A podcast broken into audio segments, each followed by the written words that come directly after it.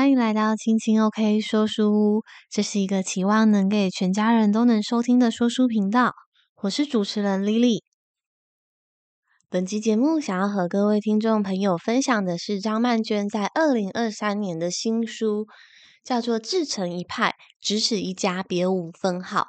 那这一本嗯由天下文化出版的张曼娟最新力作呢，是她继前面两本非常好看而且有名的作品，叫做《我辈中人》及《以我之名》之后的最新作品。张曼娟的作品呢，其实就像是品质保证一样，就是不管是她的文字啊，还是她的内容，总是能够让我就是停下来抄写，然后并且思考它其中的深意。那这一集节目呢，可能没有办法分享很多书中的细节，对，尤其是我觉得他的文字很美，就是其实看文字应该可以感觉到更多的那种力量，对。那我努力尽量把它说的动人一点，希望可以借由听的听众朋友们也可以感受到这本书的魅力。那这一本书呢，一共分为四个章节，第一个章节呢叫做“因为只能活一次”。他企图讲着，就是我们在年轻的时候啊，总以为生命是很漫长的，可以试着活成这样或那样。但是，也许过了很多年之后，到了中年，我们才发现，如果不能活成自己喜欢的样子，那么真的是太浪费人生了。因为不管我们是谁，我们的人生都只能活一次。那第二个章节呢，他在讲家，他在谈论家这个主题。刚好跟我们上一集分享的绘本呢，还蛮相关的。那张曼娟她所说的家，并不是一个地方。那有些人会认为说，家就是人生的避风港，但是他认为这样的说法其实未必全然正确。因为对于某一些人来说，家其实是他们风暴的中心。那些家庭可能没有办法满足我们，甚至会造成有些人内心的创伤。于是呢，长大之后，我们企图为自己打造一个家，重新在那个家再成长一次。那第三个章节呢，叫做《照顾者的巨大沙漏》。那张曼娟后来的作品啊，她其实蛮多是在写呃照顾者书写的。那因为她后来就是照顾她的爸爸妈妈，那她在于成为照顾者之后，有很多的心得感触。那她说。照顾者啊，尤其是长照的那些照顾者，他们常常承受着巨大的无力感。那时间的沙漏会把你照顾的对象啊，不管是健康、认知还是他的意识，都不断的消失殆尽。那成为照顾者那种疲惫感，该如何去面对呢？那其实这个他并不是在讲一些嗯，告诉你一定得。这么做才行，而是他的一些他走过这一段人生的一些心情感悟。但我觉得很值得一看的是，因为我们在借由别人不同的生命体验跟经历中，我们可以看见自己的故事。那最后一个章节呢，他在讲给未来长辈的备忘录。他说：“我们从来没有学过怎么样当长辈，因为也许正在收听这个节目的你。”就是年纪可能跟我差不多，又或者是可能是中年，我们都还没有，呃，有了自己的孙子，对，那我们还没有当过长辈，还可能没有被人照顾过，对，我们没有学习过怎么样当长辈，更多时候呢，可能是会去逃避成为长辈的辈分，那所以呢，他这个章节就是写给成为长辈的备忘录，那。追求成为一位怎么样的大人，我们总是会说，诶，成为喜欢的大人，自己也喜欢的那样子。那我觉得张曼娟她在她的作者序有一段，我觉得，嗯，对，我就是想要成为那样的大人。他说，豁达、自在、温暖、气派的大人才是我们所追求的。对，那希望呢，这一本书呢，能够带给我们一股力量，然后去朝这个方向去努力。那么接着呢，我们就进到这一本书的内容分享。那这本书呢，因为它更多像是散文，然后虽然作者有分章节写作，但是我会以我自己的笔记跟各位听众朋友分享里面的一些内容，跟我自己的心得感触。当这一本自成一派翻到最后一页的时候呢，就是我瞬间在合上书本的时候，有一种感觉，就是觉得。好像身旁的一些喧嚣声跟一些心中的嘈杂感，就是顿时安静了下来。那我觉得这股安静的力量呢，是随着就是思考过后得到了一种像是水面变得平静的感受。那也很像就是那种果子慢慢的长啊长，然后长到有一种成熟的韵味之后，在心里面发酵。那虽然我没有经历过作者他所体验过、经历过这些，尤其是他在照顾他爸爸妈妈的那一段，就是因为我并没有成为一个长期照顾者，但我觉得借由他文字的那一番豁然开朗啊，好像就是在我的心里之中产生一种共鸣。那也许是因为知道的那种不同事件却有类似感受的那种感觉，在这个世界上肯定有人可以跟自己互相理解。那也明白就是。不管今天怎么样，那又或者是你明天有什么样的烦恼，就是余生都要努力活成自己想要的样子。那就好像张曼娟她在书中说的那一段话，她说：“如果今天是余生，我想要更多的快乐笑声，想留在喜欢的地方，想看见心里在乎的人，想嗅闻世界的气味，想跟自己说谢谢。”这句话给我一种很强而有力的鼓励的感觉。因为我觉得，想要感受到生命之中的那么多的喜欢啊，其实呢是要把自己的心给出去，去承接这个世界上的美好，然后把自己的心灵跟眼睛打开，耳朵打开，去感受到这个世界上就是所有释出的善意。也许那个善意呢，不只是人，也许是路边盛开的一朵花。对，我想这也可能就是他所谓的世界的气味。那还有。不只是全然美好的事情，像是我印象中，在陈绮贞的有一首歌叫做《呃失明前我想看见的四十七样东西》，就是其中有一样呢是蜘蛛网啊，还或者是蟑螂。虽然他们、那些东西在你的定义中不全然是美好的，但我觉得这或许也是世界气味的一部分。那还有最重要的是，别忘了。你感谢自己的生命，感谢你遇到的人，也要记得感谢自己。感谢自己呢，就是承接自己走到了今天，然后支持自己，已经做了这么多的努力。光是活着呢，就本身非常有意义了。作者他在书中侃侃而谈的说着，因为无法察觉自己的优点或长处，他过去呢总是期望别人能够喜爱他、肯定他。但是呢，其实经历了这么多的事情之后，就是他发现啊，与其一直向外求同，其实不如走自己想走的路。有一句话，我觉得他非常幽默。他说：“如果这是你想要走的路，不要惧怕，风再大，只能吹落你的帽子，吹不掉你的头。”哇，我觉得果然呼应他这本书的书名“自成一派”。就是 讲起这句话的感觉有一点霸气，对。那我觉得，或许我们在走自己的路的时候呢，就是要有那样的笃定跟肯定。不知道为什么我在读这本书的很多文字里面，因为作者他很坦诚的释出他生命中的脆弱。那虽然有时候呢，嗯，成为一个写作者，又或者是成为一个创作者的我，也会在想，就是我们分享生命之中的脆弱。到底是为了抒发自己心里那种感受，还是其实你期待这一份共鸣能够让人找到力量？那我觉得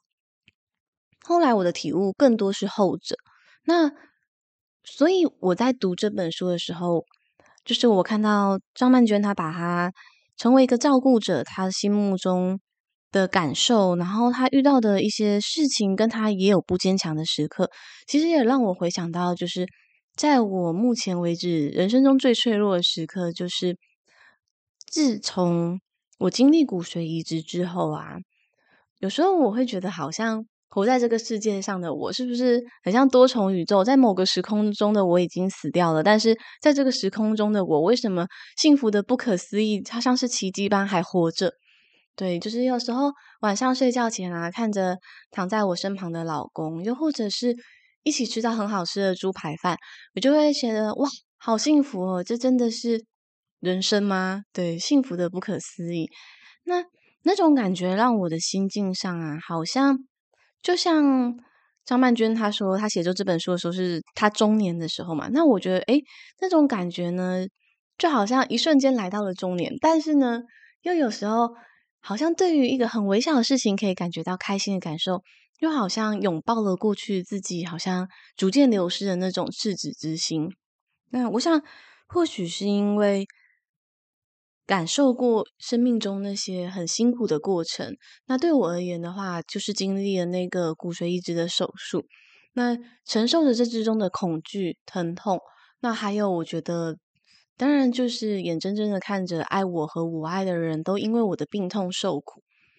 那当时呢，我就一直躺在病床上，因为什么都不能做，所以我就告诉自己，假设呢，这次的手术成功，我有机会重生的话呢，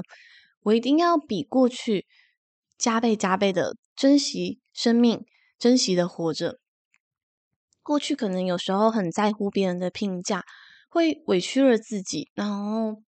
有时候不惜也会把自己的某一些部分隐藏起来或抛弃掉。那我觉得，如果再次重生的机会，那就是要让我把那一个部分一片片的，像是在碎片一样，再把它捡回来，像拼图一样再把它拼回去。在这一本作品里面呢，我看到，在这一本作品之中呢，就是我看到张曼娟呢，她似乎因为已经体验了人生中很多的事情，所以。她其实现在呢，就是活成的样子呢，有点像是自己过得舒服，然后她并不奢求这世界上所有人都喜欢她。就像是孔子曾经有一句话，他说，就是他觉得，诶，只要世界上啊的善人喜欢他就好了，那那些恶人不喜欢他就可以了。对，但是我觉得其实这么讲起来呢，其实很片面，对，因为。其实善恶呢，有时候很难分，对。但是我觉得，如果换一个呃同样的逻辑，换一个思路，我觉得就是，诶，会不会是跟你能够相合的人你就相处，然后合不来的人，价值观不一样的人，你就也不用刻意自己一定要讨每个人喜欢。那所以，在我手术过后呢，就是。内心的那种渴望好像被激起了，就是我更希望可以用心守护自己内心的感受，活成饱满的自己。就像作者说的一样，我也想要自成一派，霸气的活着。那像作者一样，那样豁达自在，而且可以温暖别人的人。对，那其实这也是我在创作的一个初衷。对，就是我一直在想啊，创作到底可以做到怎么样的地步？自己因为曾经就是。抱着一本书，看到都快眼泪滴下来，然后看着电影泪流不止。对，我觉得那就是一个创作的力量。然后也曾经在听着别人 podcast 的节目，就是一边做菜一边收听，然后突然心里面好像某一个封闭的门被打开，就觉得嗯，好像有一个朋友拍拍我的背，然后告诉我没有关系，就是。好像就觉得，嗯，创作果真是有力量的。然后，对，所以讲到这边呢，也想跟你们说谢谢，也想跟自己说谢谢。就是我始终呢，在于创作这块呢，都是蛮自我的，就是自自成一派的，继续写着自己的东西，然后创作自己想创作的内容。如果你曾经在生命之中感觉过脆弱，那也在那样。认为自己不坚强的时刻变得勇敢，又或者是说你现在正在找寻那份勇敢的话，我觉得这本书有点像是在回应我们心灵深处的一些呐喊。就是我们可能会不断的对于生命抛出很多的问题，那我们有时候会不安分于现在自己正处在的状态。但那种不安分的感觉，或许是因为我们都知道，我们这一生就只能活一次，总不能随便的活，浪费的活，总不能过着不喜欢的日子，虚度一生。那我们不想要跟自己错过，就好像张曼娟她说，有时候并不是世界亏待了我们，而是我们刻薄了自己。那我常在他的文字里面啊，就是会点头如捣蒜，一边看一边觉得，嗯，没错，就是这样。那我也开始在想啊，就是为什么我们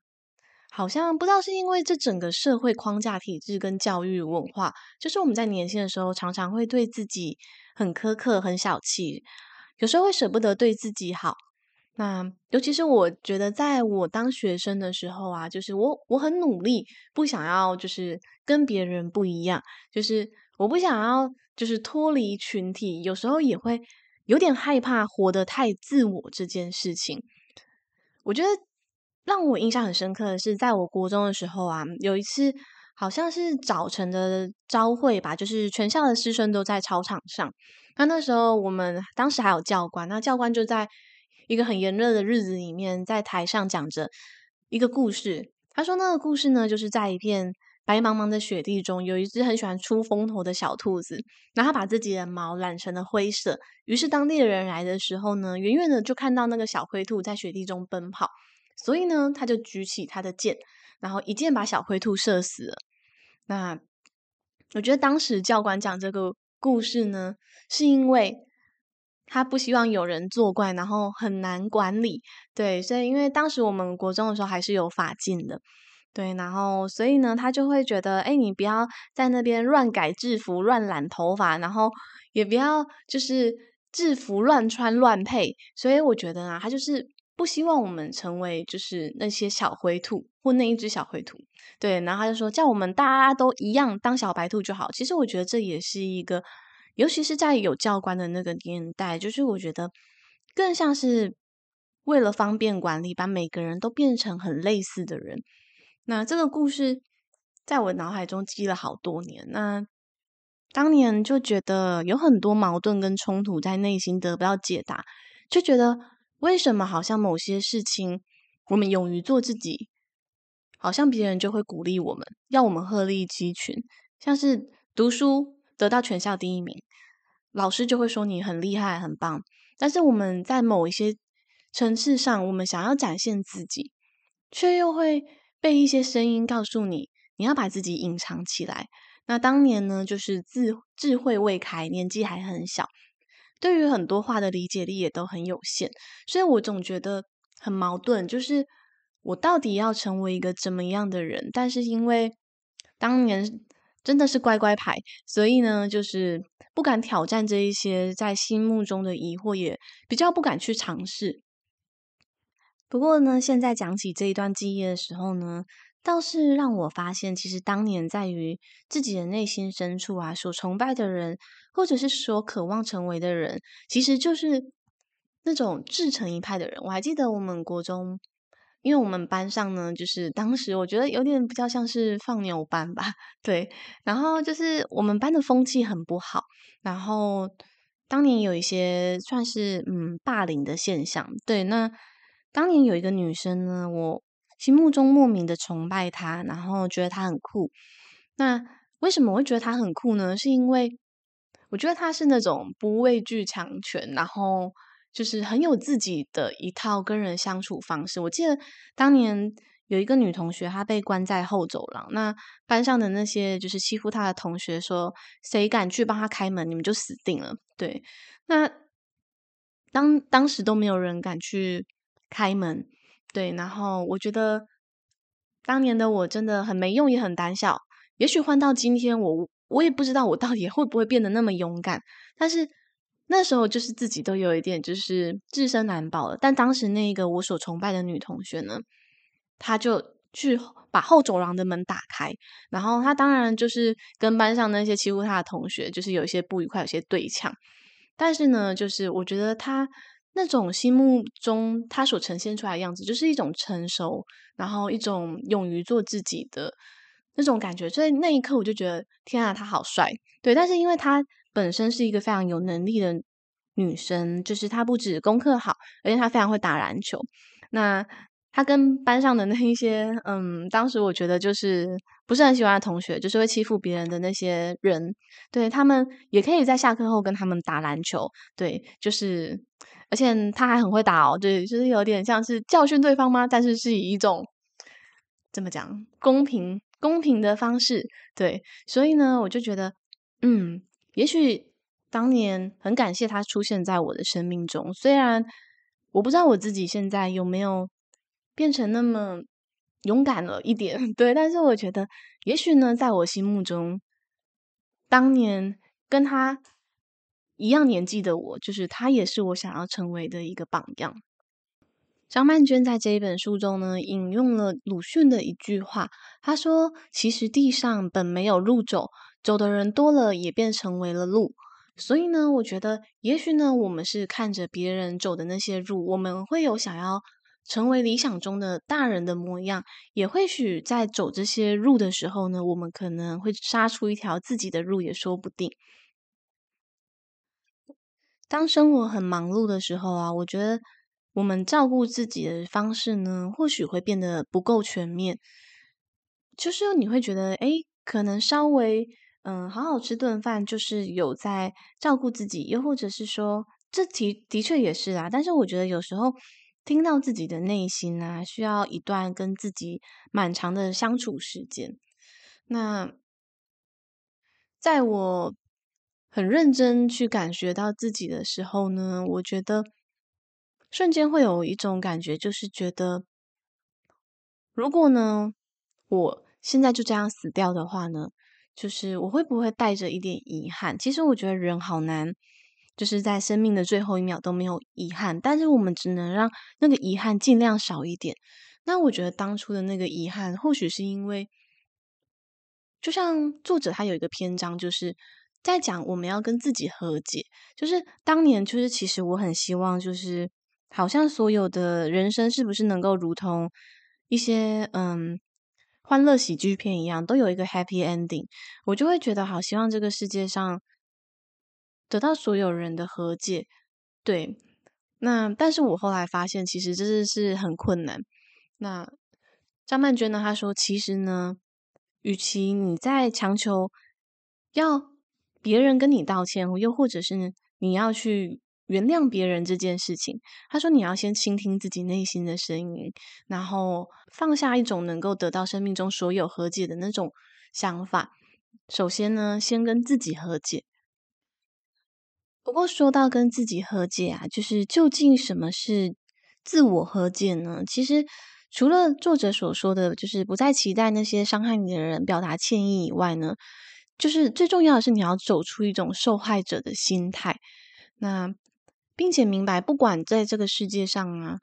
嗯，你能够拥有多少东西，都未必能够快乐。所以，我们应该是向内寻求，寻求内心的平静。那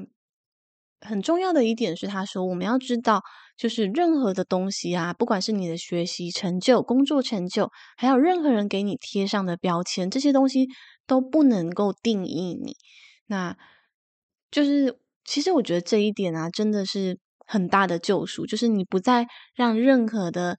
标签贴在你自己的身上。但是这并不代表别人就不会把标签往你身上贴。但是呢，我们知道自己不是别人嘴里说出来的任何的样子，我们知道自己是谁。我觉得这会让我们的内心由内而外的强大。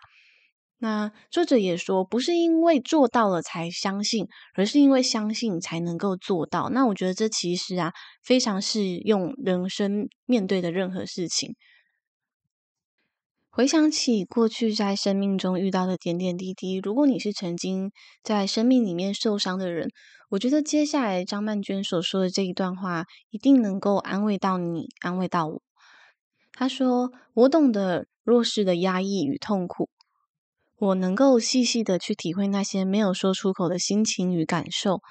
哪怕是在人生最顺遂的时刻，我也没有过盛气凌人的嘴脸，更不会恃强凌弱。我成为一个谦逊而慈悲的人。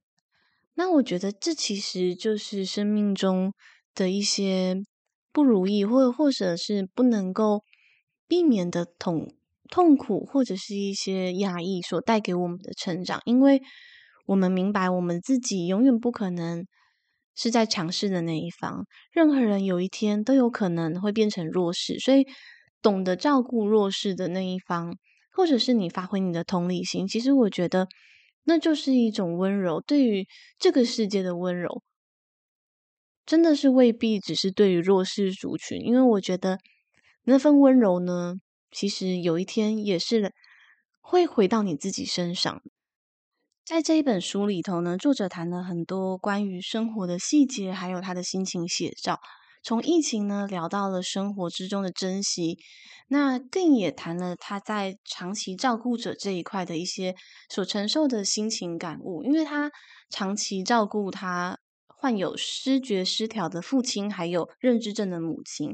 那他坦诚了他在之中的一些压抑、脆弱，更也在成为照顾者的过程中看见了感恩的地方。那同时，他也谈论了所谓的家，怎么样的人可以称之为家人，什么样的地方可以称之为家。那我觉得读着曼娟的字啊，就是真的会会有一种肃然起敬的感觉，因为不管是他在教书上面。还是他在写作上，还是他在为人处事上面，好像他都有自己的嗯、一套方法。那那样的过程里面呢，我看见了他对于生活的热情。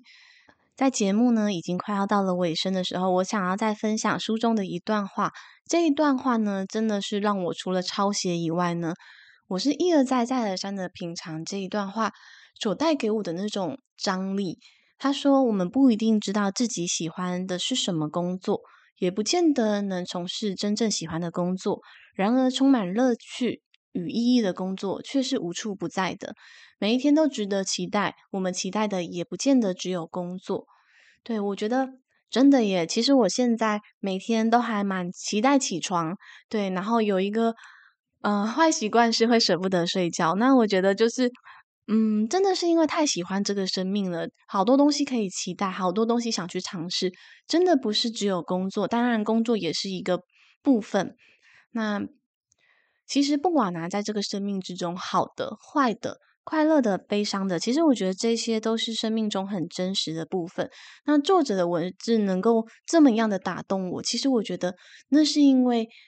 他，嗯，他这个作品呢，其实。他也是很真诚的在聊这些，不管好的、坏的、快乐的、悲伤的，就是我想大概也是因为如此，他的文字才有这么多始终的粉丝，因为他总是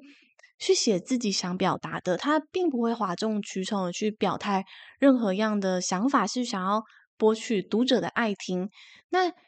他那样的做法，就是你不用去图谋自己说的话是否可以满足别人的期待，那就好像。我在创作上呢，其实大部分也是很自我的，因为我觉得，如果说在这个世界上啊，连你进行创作、做你喜欢的事情，你都要把自己包装起来，然后让别人去喜欢你，那我觉得其实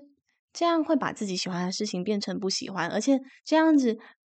就是被你吸引到，你经过包装之后吸引到的那些人，他们未必喜欢的会是你真正的样子，未必会喜欢你真正的本质。我觉得是因为源自于对于自己内心的信任。你知道，不管内心的你本质是怎么样，就是我相信自己是一个善良温柔的人，我相信自己